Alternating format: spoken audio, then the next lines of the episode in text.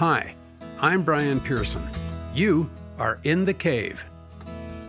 We were born before the wind. Also younger than the sun. And our bonnet boat was one as we sailed into the mystic.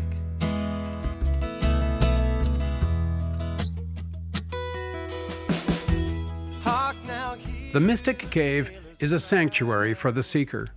Stories, conversations, and reflections about the spiritual journey on the other side of Churchland. Welcome.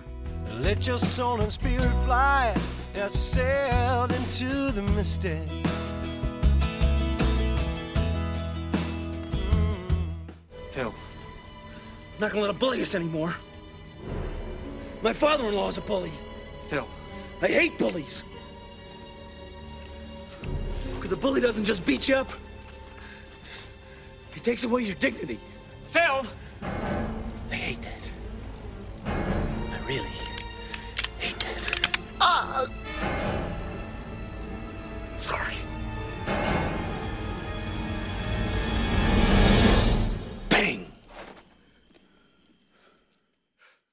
We all may have resonated with Phil's sentiment in the movie City Slickers as he held a gun to the forehead of a bully. We may even have wished he'd pulled the trigger. But resilience says we're bigger than our bullies, and we don't have to live our lives in fear as if the bullies were still in control.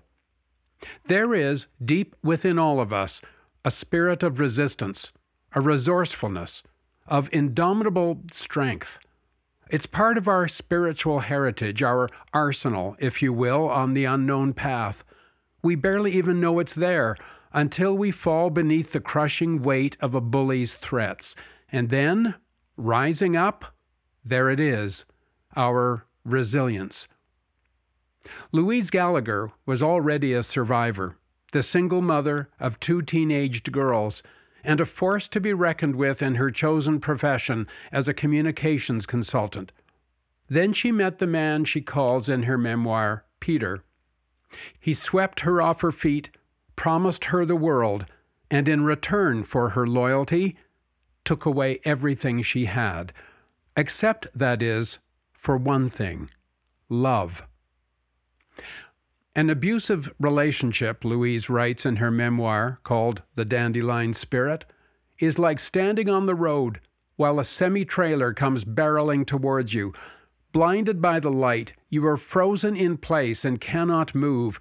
You can't believe the truck won't stop. You can't believe it will hit you. But it does. And then it keeps on going. Caught beneath it, you are dragged along until you no longer know up from down, right from wrong, truth from lies. With every breath, your courage evaporates as quickly as the rushing wheels carry you away from who you are and what you once believed to be true. This is a story about terror and humiliation, but it's also a story about spiritual resilience, the capacity to recover from adversity, to get up off the asphalt, dust yourself off, and walk back into your life. It's the story about the ferocious life force that burns within us all. It is, of course, Louise's story, but it could also be our own. So, Louise, it was my great privilege to uh, read your memoir, The Dandelion Spirit, which chronicles your experience of a four and a half year long abusive relationship. And at first, when I read it, I felt such anger that this man, who you call Peter in the memoir, was so calculatingly able to attach you to himself.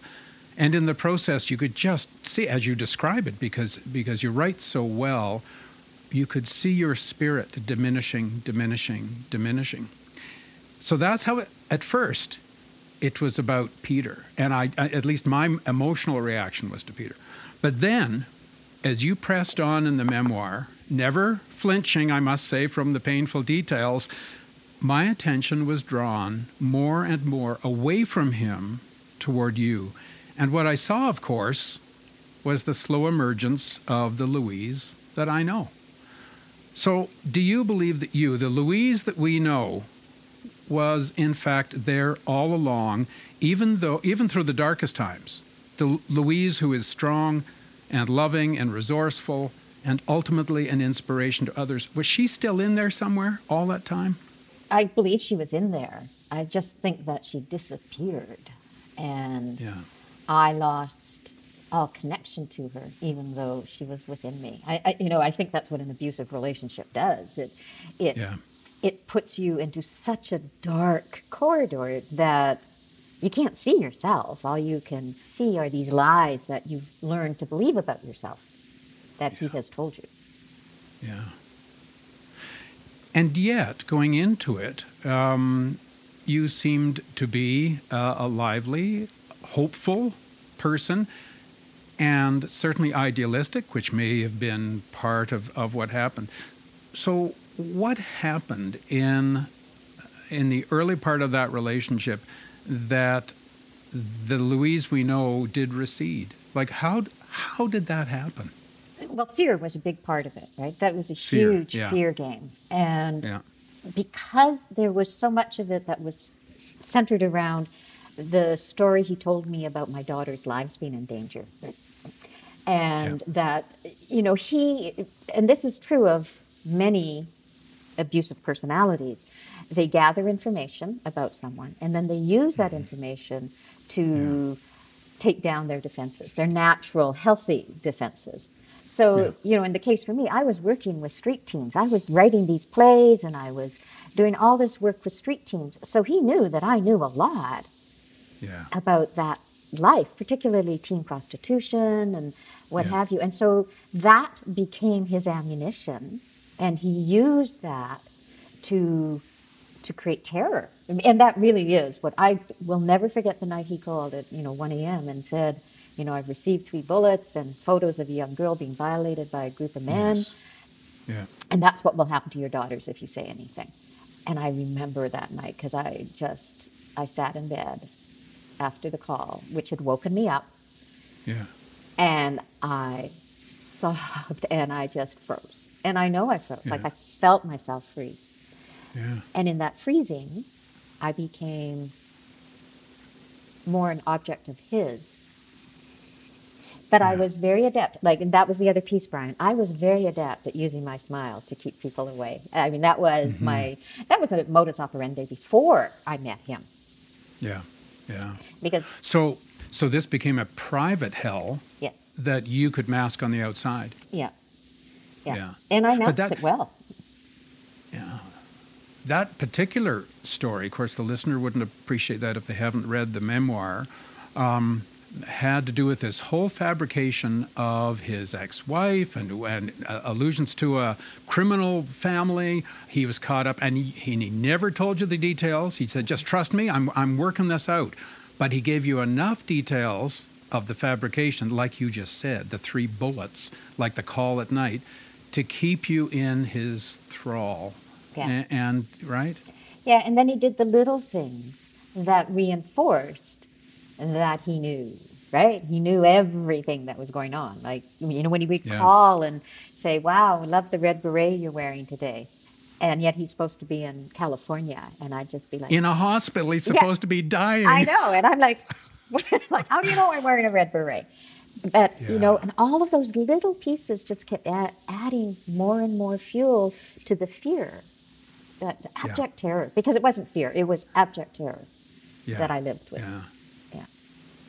You were drawn into the lies and the, and the fabrication, and you didn't want. I mean, as much as you would have wanted not to believe what he was saying, it's like you couldn't separate yourself from the lies. Is that right? Like, so you became a part of this huge fabrication that he had created. Oh yeah, I was just you know I was one of the puppets in the dance, and Yeah. and you know and, and to have tested whether it was true or not, just I, I, I just felt it put my daughters at such enormous risk. Like I knew what it was like to be a teen prostitute, I knew Yeah. what it was like to live on the streets. I knew what happened to these kids, and I Yeah. could not risk it. I, I just, Yeah. I couldn't, I, and I felt like I violated that very sacred trust Yeah. of being a mother. Yeah, and we'll we'll come back to that because actually that your tie with your daughters ended up to be significant in your return to health. But let's not get there yet.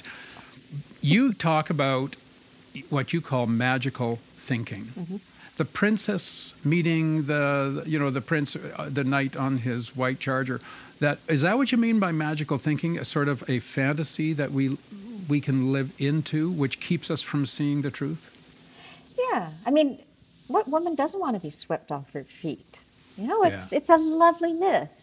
And By a man in a red Ferrari. I know, and it was hot and it was fast, and Yeah. and and and what woman doesn't want to hear how amazing and beautiful and intelligent and how, you know, she's just so incredible. I mean, it was lovely, and it came at a time in my life when I was vulnerable, and that was the other piece. I like I was vulnerable, and that I, you know, I'd ended a, a, a long-term relationship with a man that I was just madly in love with.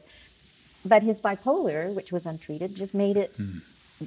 Too challenging. And so I was in this vulnerable state, and here rolls in this guy who's going to take care of me and wants to do all these things. I'm a single mom with two girls, and you know I've got a, a good life, but mm-hmm. wow, you know, like this guy wants to make all my dreams come true.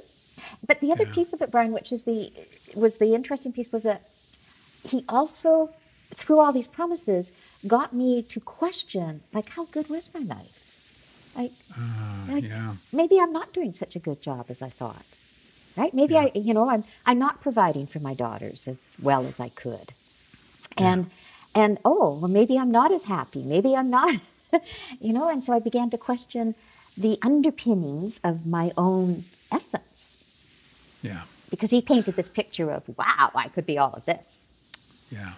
But he also said, leave it to me. Oh yeah. Like I'll do it all. Yeah. I'll uh, don't don't you worry. Don't ask any questions, and you will get the life. Like there was, so you actually began, whether or not you were aware of it, you began giving up parts of yourself. Mm-hmm. Oh, Right? yeah. Is it? Yeah. So, uh, just so the people get the sense of scale of loss, because we're going to talk, we're going to talk about the light, but I think to appreciate that, people need to realize what you lost um, over that four and a half years. So, can you talk about some of the things that you lost?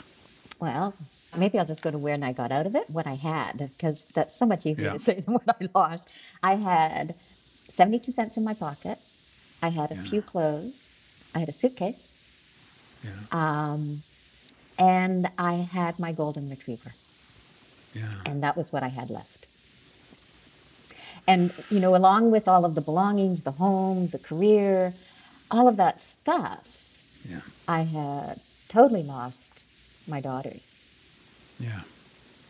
You know, they In were- the sense of they grew alienated from you.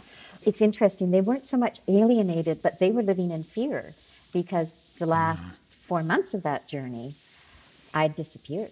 Not just Yeah. mentally and emotionally, I Yeah. disappeared physically. So I lost, I lost that connection, which was so vital to me. Yeah. And so, yeah, I lost my home, my life savings, my job. I mean, it was all stuff that I lost. Yeah. And I don't want to jump to the light, but I always want to jump to the light. Um, Of course. you know, but what I got out of it was even greater than what I lost in the end. in the end. Yes. Yeah. So, in your in your TED talk, which I would recommend for people to look it up, your TED talk, which you did here in Calgary, you begin with an image of the river. Now, you and and the man we call Peter uh, were in a sense on the lam. He was he was trying to avoid uh, arrest. He was figuring out how to get out of the country. He was saying to you, uh, when he goes, you'd be free, mm, or maybe not. Maybe he'd take you with him. And um, the picture of the river that was outside of the place you were renting in British Columbia was it presented an option. It presented the option for you, as you say in that talk, of slipping into the river and disappearing. Mm-hmm. Like you were, you were at that point, but you didn't disappear. You didn't slip into the river. And I wonder what prevented you.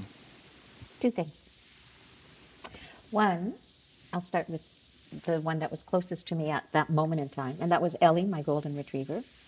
Yeah. I couldn't leave her along with him Yeah. Because I didn't know what he did. Hmm. Yeah. And then the other one was the one truth that I still had. Because everything else in my life was a lie by that point. Everything. I was the lie. I was the big lie. Yeah. But there was one truth I held on to, and that is I love my daughters. And I could Yes. not make a lie of that truth by taking my own life. And I'd made them a promise at one point, um, towards the end before I disappeared, that I wouldn't do anything to hurt myself. I'd made them that Yeah. promise, and I couldn't break that promise that was the part of the sacred trust of being a mother that Yeah. I could not break, even though I desperately wanted to. There was also a part of you that you describe as things just got worse and worse down this dark, awful rabbit hole. There was a part of you that was started to wait for the moment when he would actually leave because he was planning his departure. Mm-hmm. And so you were looking for, you were no longer thinking you would go with him if you could mm-hmm. avoid it. He would go away and you would have your life back. So there was a part of you holding up that tiny little bit of hope that, okay, make your plans, Buster, get on your boat, you know, sail away, and I'm a, I'm a free woman. And then, as you were holding on to that, and then the day came when it happened. And, and it happened l- like, well, you tell us, how did that last day, you were rent, you were on the lam, you were in this rented place, and suddenly you were free. Tell me about that. Well, it was a beautiful May morning. it was, you know, the birds were singing, river was flowing, the light was dancing on the river, and you know, it, I used to always tell my daughters stories about the fairy dancers, and they're the ones who dance on the water in the sunlight when you see them. And you know, and uh, and that was one of the many many moments when I stood by the river and wished I could unhook gravity and just let Yeah. my body fall in. Uh, and and and I remember I just thinking, well, I can't. I ha- I can't even do that. So I'm. I turned away from the river and I was walking back towards this this room where he was sleeping, and a police car, an RCMP car, drove up into the driveway, and these two officers got out and asked me if he was there, and I said, yeah, he's upstairs sleeping, and I led them up to where he was, and they took him away. Yeah. And then I fell apart. I was catatonic. Yeah.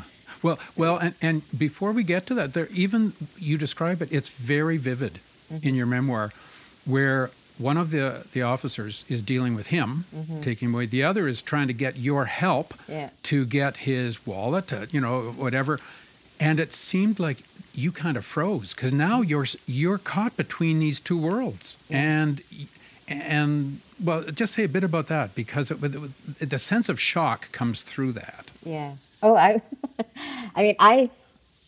It was. It was just. It was. It was. I was frozen, but I was frozen in, Yeah. because everything felt so surreal. Like I. I felt like I was up in the corner of the room watching this play unfold, of which I am a main character just as much as he is, and it's all happening and and these two officers are there and i am watching and i remember just you know rocking back and forth and back and forth Yeah, trying yeah.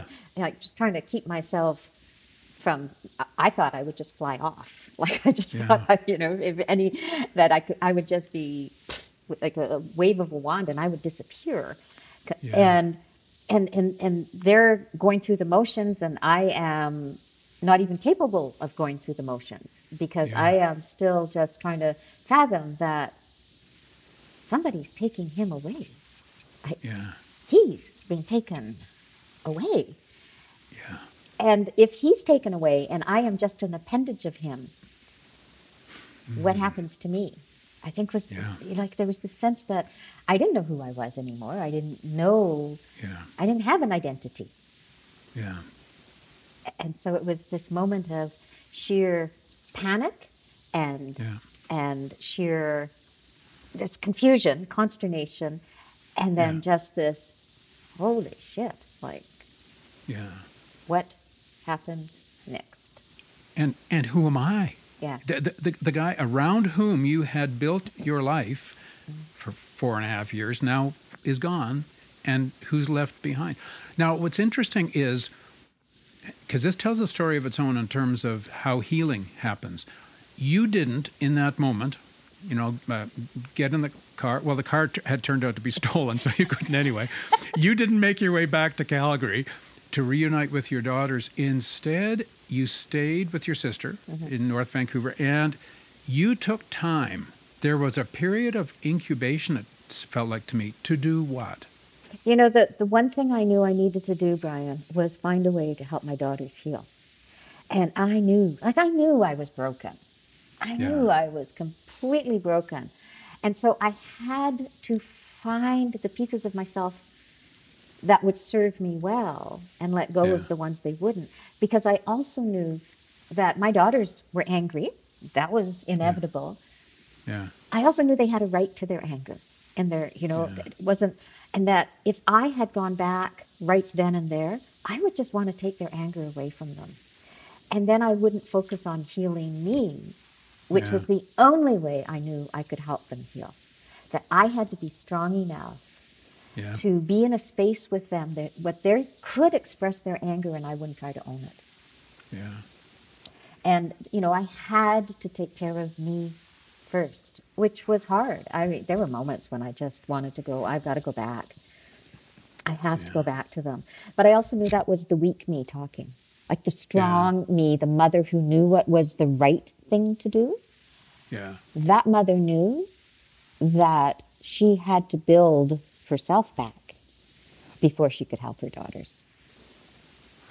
So, what were the parts? What were the component parts that made up for your healing? Your, your when you started healing, because um, you had a place to stay with your sister, so at least you that was covered. Did you seek therapy, counseling? Uh, what, what did? How did you begin to unpack the horror of those four years, four and a half years? So I did I did seek counseling, but probably the space that gave me the most healing was through writing. And there at the time this was before it was before Facebook even. But there were these groups online. And you could join a group for, you know, people with eating disorders, like there were all sorts of groups. And I stumbled into this room of a group for people who have been involved in relationships with psychopaths. Huh. And I walked, I walked in. My fingertips yeah. walked me into Yeah, this yeah. room. And I started reading and I thought, oh my, oh my, I, I'm not alone. And I'm not crazy. Yeah. Like, the, people do these things. I think it was the, the, the piece of the power that he had over me was that I always believed in the goodness of, of humankind. I always did. And, and um, I used to tell my daughters, it's not about, you know, being a good girl because inherently you are good human beings. We are all good, that, that we're human beings. Yeah. It's Yeah. about our behavior. Yeah. And, and I didn't believe in evil. And he set out to prove me wrong. And he did. But in learning Yeah. that evil truly exists, I was stronger. Right? So that was the Yeah. magical thinking. I didn't want to believe in evil. And then I realized, no, there is evil out there in the world, but it doesn't have to win. Yeah. And so from the healing perspective, walking into this this room where there were other people with similar experiences, that I could say some of the crazy making things that had gone on and not Yeah. feel like an idiot or a fool or like people were looking at me as if I had two heads Yeah. um, was healing in and of itself. And then the, being able to write it out was Yes. healing in and of itself. And then to be able to write to support other people in their healing by sharing my own strength, courage, and story experience was healing. Yeah. And that's very much a part of your story that we'll see even more as we as we go on. That that um, part of your identity seems to be wrapped up with how can I be useful to other people. Like, and so it's your volunteer work, which is what you talk about uh, in part in the TED Talk, um, but also the very work that you took on, because you you were a communications consultant.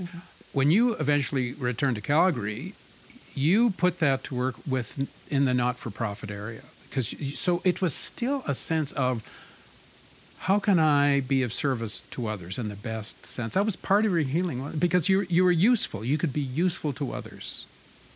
Yeah. Is that right? Yeah. I mean, I like being of service. I Yeah. like living like I feel like I'm living on purpose. I like that sense of feeling I have a purpose. And I also know, Brian, that my healing was very, very different from the path many people take.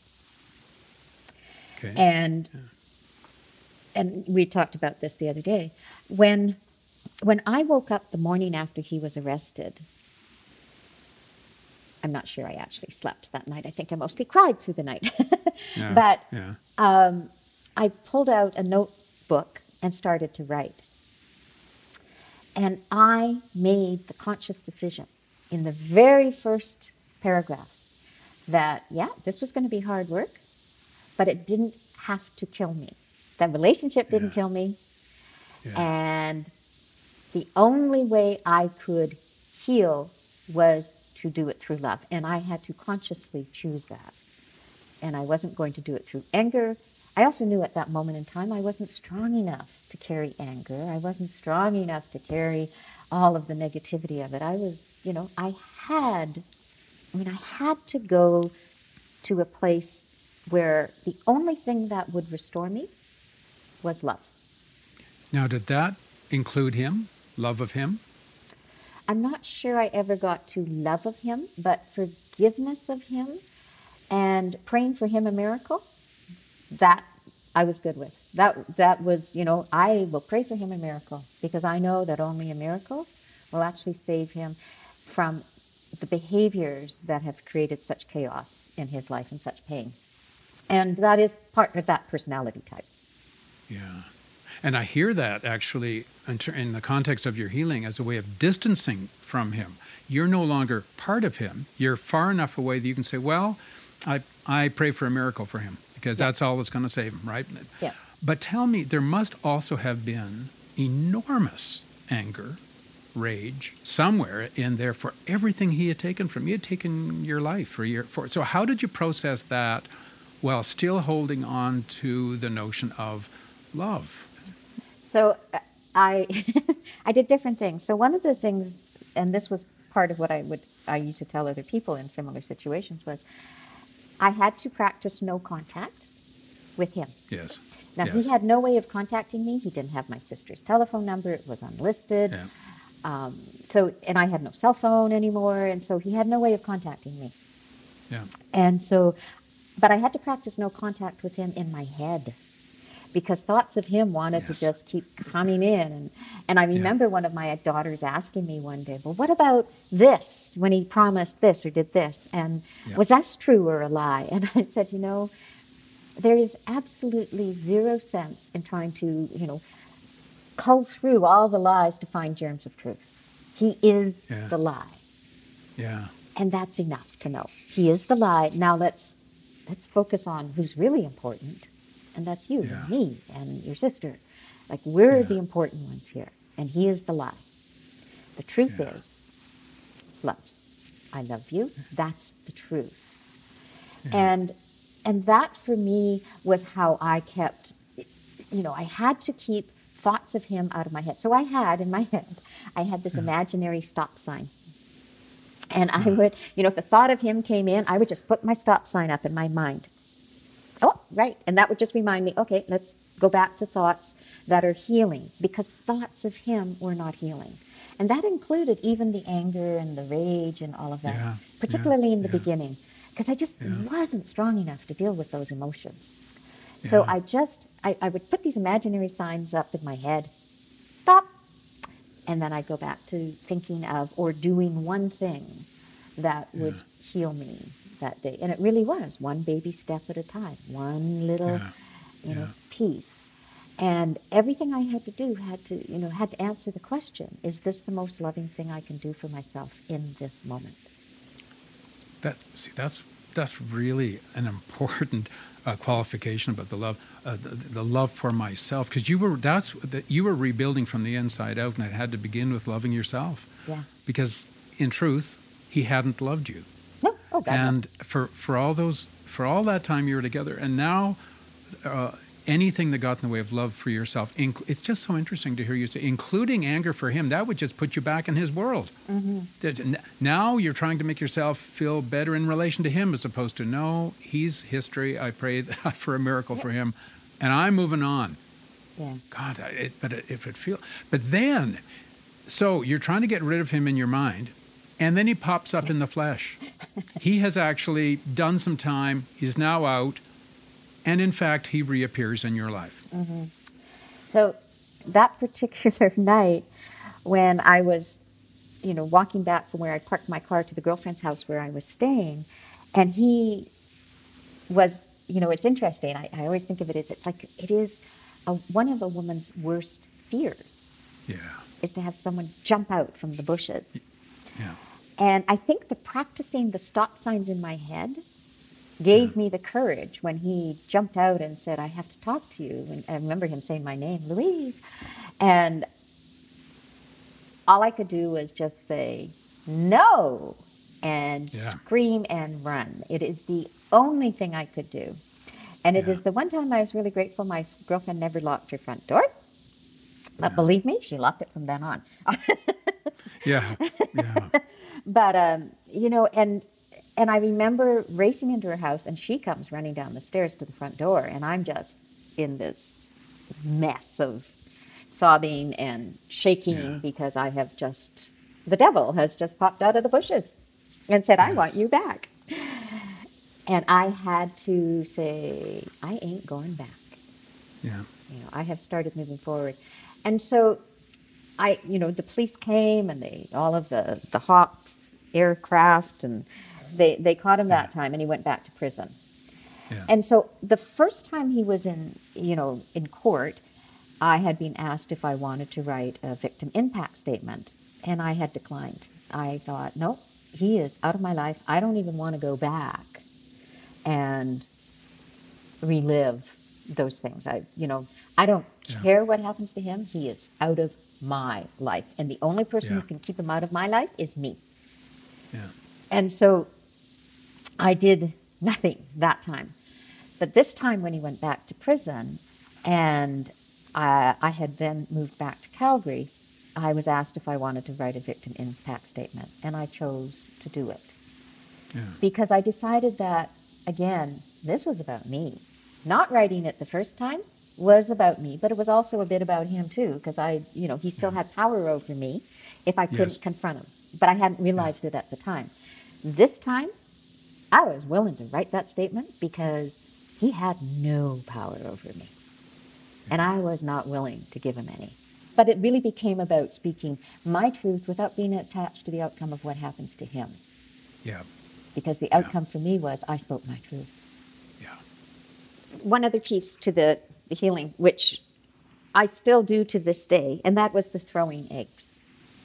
Oh, that's right. Yes. So okay, what- tell us about throwing eggs. Okay, so when my daughters were little, when they were, you know, because they're they're only 18 months apart, and they bicker and fight, and so I would give them a dozen eggs and say, okay, go throw the eggs at the fire pit and get it out, or go and you know there were trees behind our house, go to the trees and throw the eggs. They're they're environmental, you know, the animals will eat them. They're, but it gets the energy out.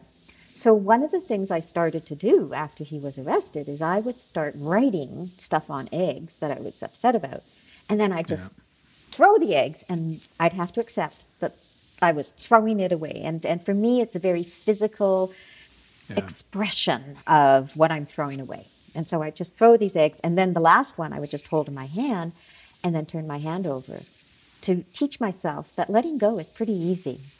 Like you know, you just turn Yeah, your hand yeah. over, and it falls out and smashes. And so the throwing eggs became for me sort of a, you know, because in a relationship like this, the Yeah. a, wo- a woman or a man, because it can happen to men too, but primarily it happens to women. Um, you feel like you're walking on eggshells, Yeah. and so the eggs became very symbolic of, yeah, I'm I'm walking on eggshells, and I don't give a shit. Yeah. Right? And in fact, you were dropping them into a gully or in down Oh, yeah. a ravine or something. I mean, awesome. It was quite graphic. and I want to say that the the Egg Marketing Board of Alberta thanks you because I there were probably a lot of eggs that met their death. oh yes, and I've you know I've used it with uh, friends who are trying to get through things, and Yeah. and uh, you know I just say yeah, let's go take some eggs and let's go up to Nose Hill Park and let's sit and write on them and we'll just throw them, and it's a great way to release stuff. So the eggs became important. And there were a number of ways that you explored uh, that were helpful, not only for you, that have turned out to be helpful for others, and perhaps countless others.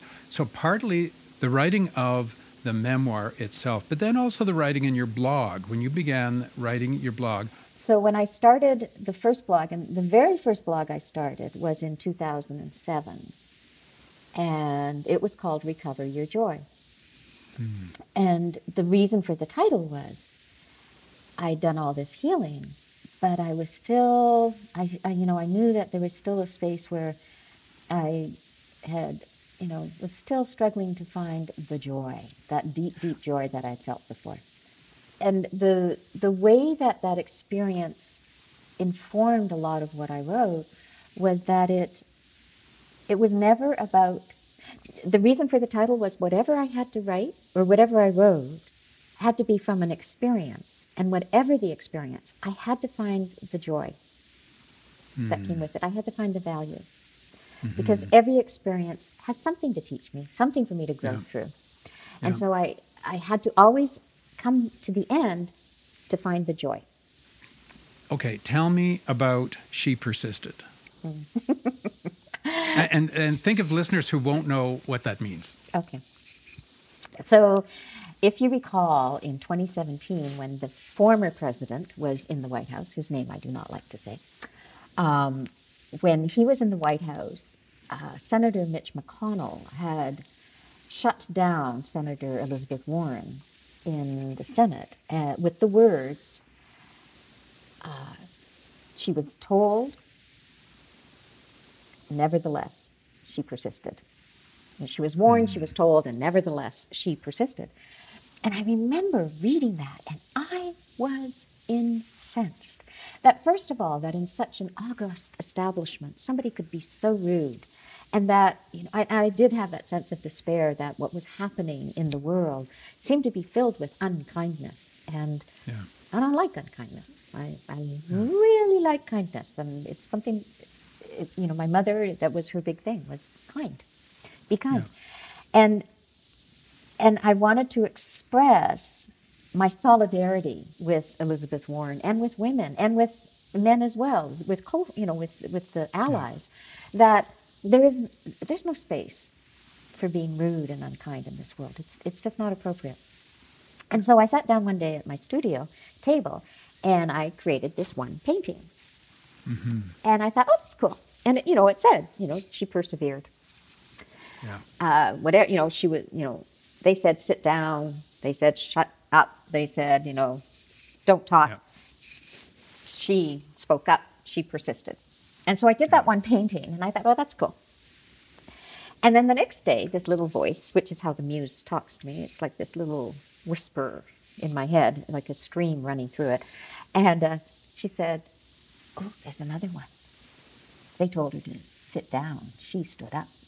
So I went back to my studio and I painted another. And then I and I put the words. Yeah. And I thought, oh, that's cool, two of them, neat. And then a third one appeared, and I thought, okay, fine, I'll listen to this one, and but and maybe I'll do twelve, and I'll have one per month, and I can do a calendar. Cool, yeah, be really cool. So I did the twelve, but this voice kept persisting, and she hmm. persisted until eventually I now have a collection of eighty-seven paintings Yeah, in the She yeah. Persisted which is bizarre, and they have and they are in essence my rebellion. But i'm not a you know a placard bearing a you know marching through the snow and you know in the crowds kind of rebellion person. I am a quiet stream. I want to do it my way.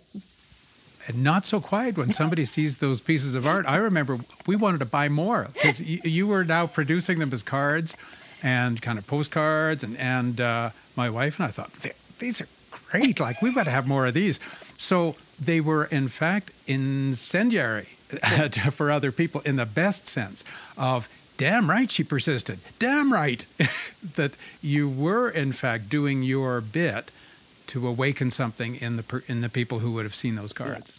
and those and that was the point. But you know what I wanted to do was to awaken people, not through hitting them over the head, but by saying, "Here's the obvious people. Like you said, I can't live my dreams. Yeah. I say, oh yes, I can. Watch me." yeah. And that you know those limits that we want to put on people are unjust.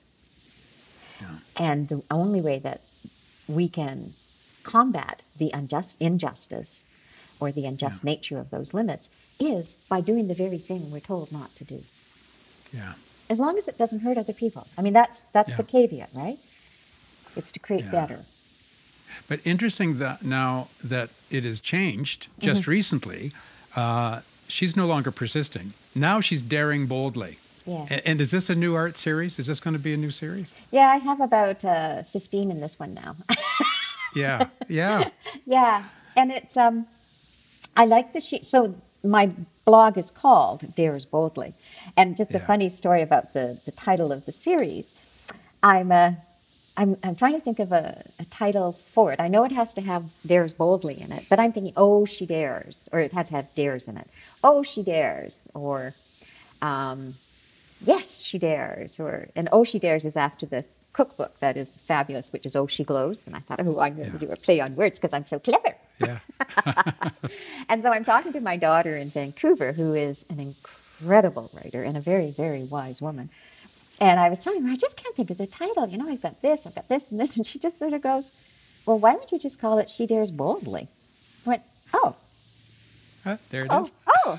oh, yeah, it's right in front of me. but Yeah. isn't that true of so much of life? It's right in front of us, but we're trying to make Yeah. it more difficult.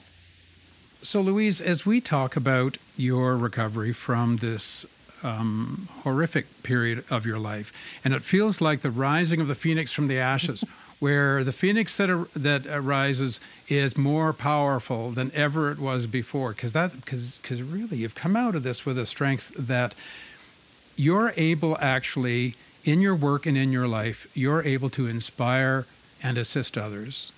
So the overarching word i have for your story is resilience there was something that was not killed within you by the person who took your life for four and a half years that there was some let's just talk a little bit about your understanding of resilience i want to know is this something in everybody is this something that some people are more gifted uh, with? Um, are there ways to draw on our deepest resources to find our own resilience? How does, in your experience, how does resilience work? You said at the beginning of that question was about something was was killed or not killed within that that something, and the thing that popped into my head immediate was is that you can never kill love. You can't kill love, hmm. and even after we die and are gone from this world, love is what remains. It's what carried us mm-hmm. into this world, and it's what carries us out of this world, and it is all that we can leave behind. And so Yeah. for me, yes, I believe because we were all born a, this I think the seed that is in all of us is the seed of love. We are an expression of love. It's just we all have mm-hmm. different expressions of how that love manifests itself in this world. And and I think that the resilience piece, it's an interesting I had looked up the definition and and it's the capacity to recover quickly from difficulties. Um, and I agree with you. I have come out of it stronger. Not because of what he did, but because of how I chose to heal.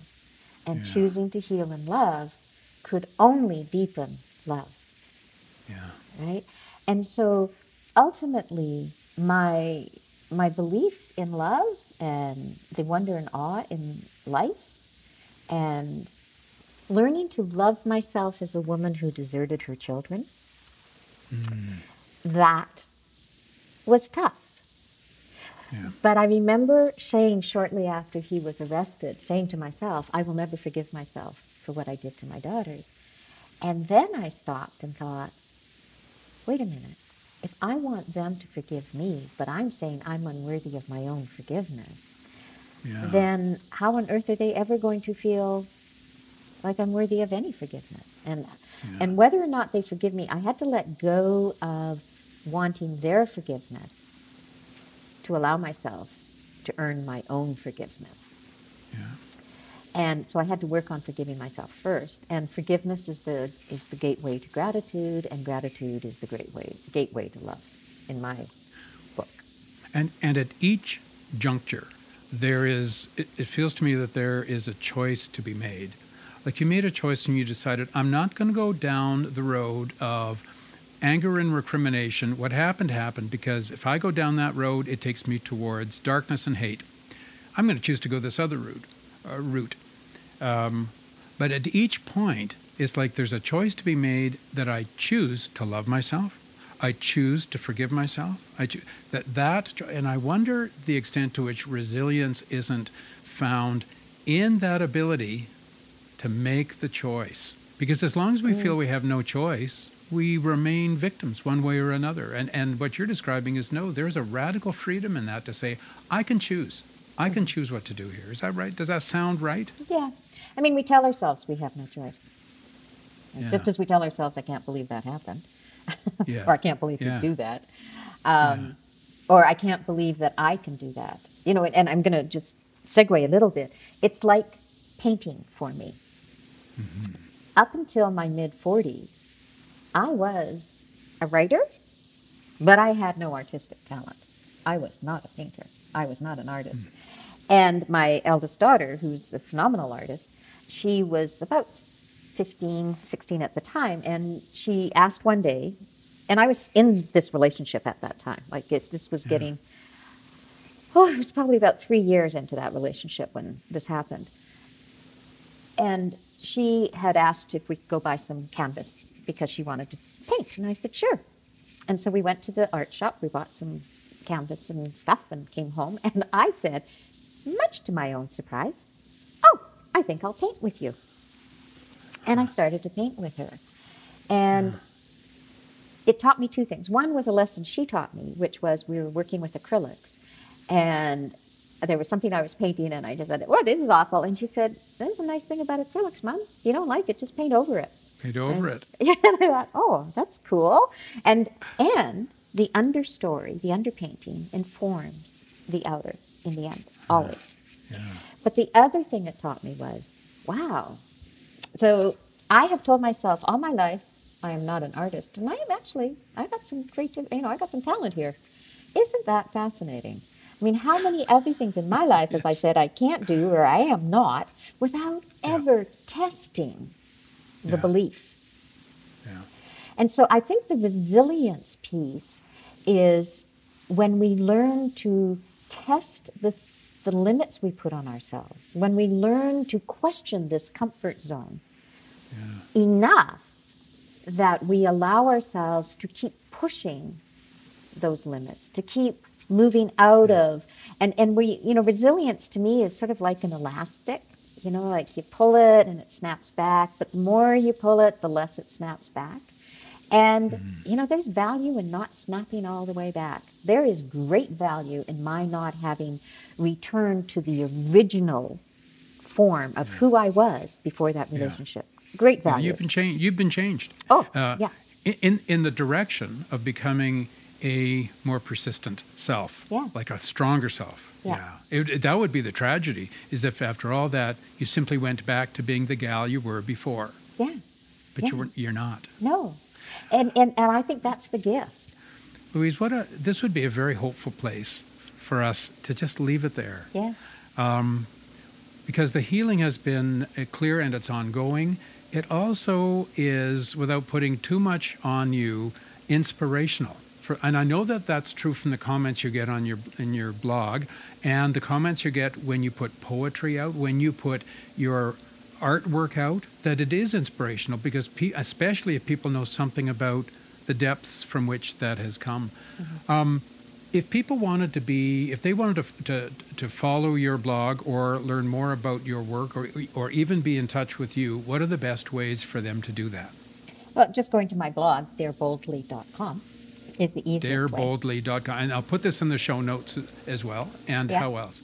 Um, and they can email me at louise.louisegallagher.ca. I love emails. Okay. I mean, it's easy to find me online. You just uh, Google my name. Yeah, It's one there thing about having written a blog since 2007. There I am. Louise, thank you for speaking with me and, and especially for the courage and the willingness to entrust me and the listeners with your story. That somehow in sharing it, uh, we're seeing the light as well as the darkness, and we're seeing the strength, you know, coming coming out of that. So, my thanks to you for being with me in the cave. Well, the cave is a beautiful place, Brian. And what's beautiful about the cave is that it's a cave of lightness, right? Like it's a Yeah, cave that yeah. just that that you know there's that fire burning, and we can all gather around that fire and bathe in the light and share in it, and then go turn our turn our outwards That's and right. take the light with us. Thanks. Thank you, Louise. okay, Brian.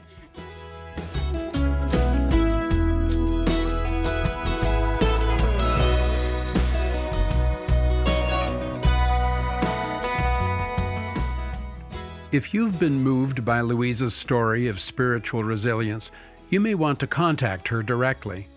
You can do that by writing to her, care of her webpage, which is listed in the show notes. You may want to leave a comment in the Mystic Cave Facebook group, which might prompt others to do the same. And as always, you can write to me personally at mysticcaveman53 at gmail.com. Sometimes our adversaries are the bullies who beat us up and take away our dignity, leaving us feeling small and insecure. But what if those adversaries were not people at all, but rather our own inner demons? Next time, we'll hear Alan Cooper's story. He was finally creating a life of his own, far from the smothering dynamics of his family. He was 25, living in Japan, teaching junior high, and gathering the credentials for one day becoming a bona fide translator. Then, he suffered his first bipolar manic episode and found himself in a psychiatric ward back in Calgary. It was the end of all his dreams, except that it wasn't. Alan's resilience revealed to him another world, another life, one that opened to new possibilities. I hope you'll join me for his inspirational story.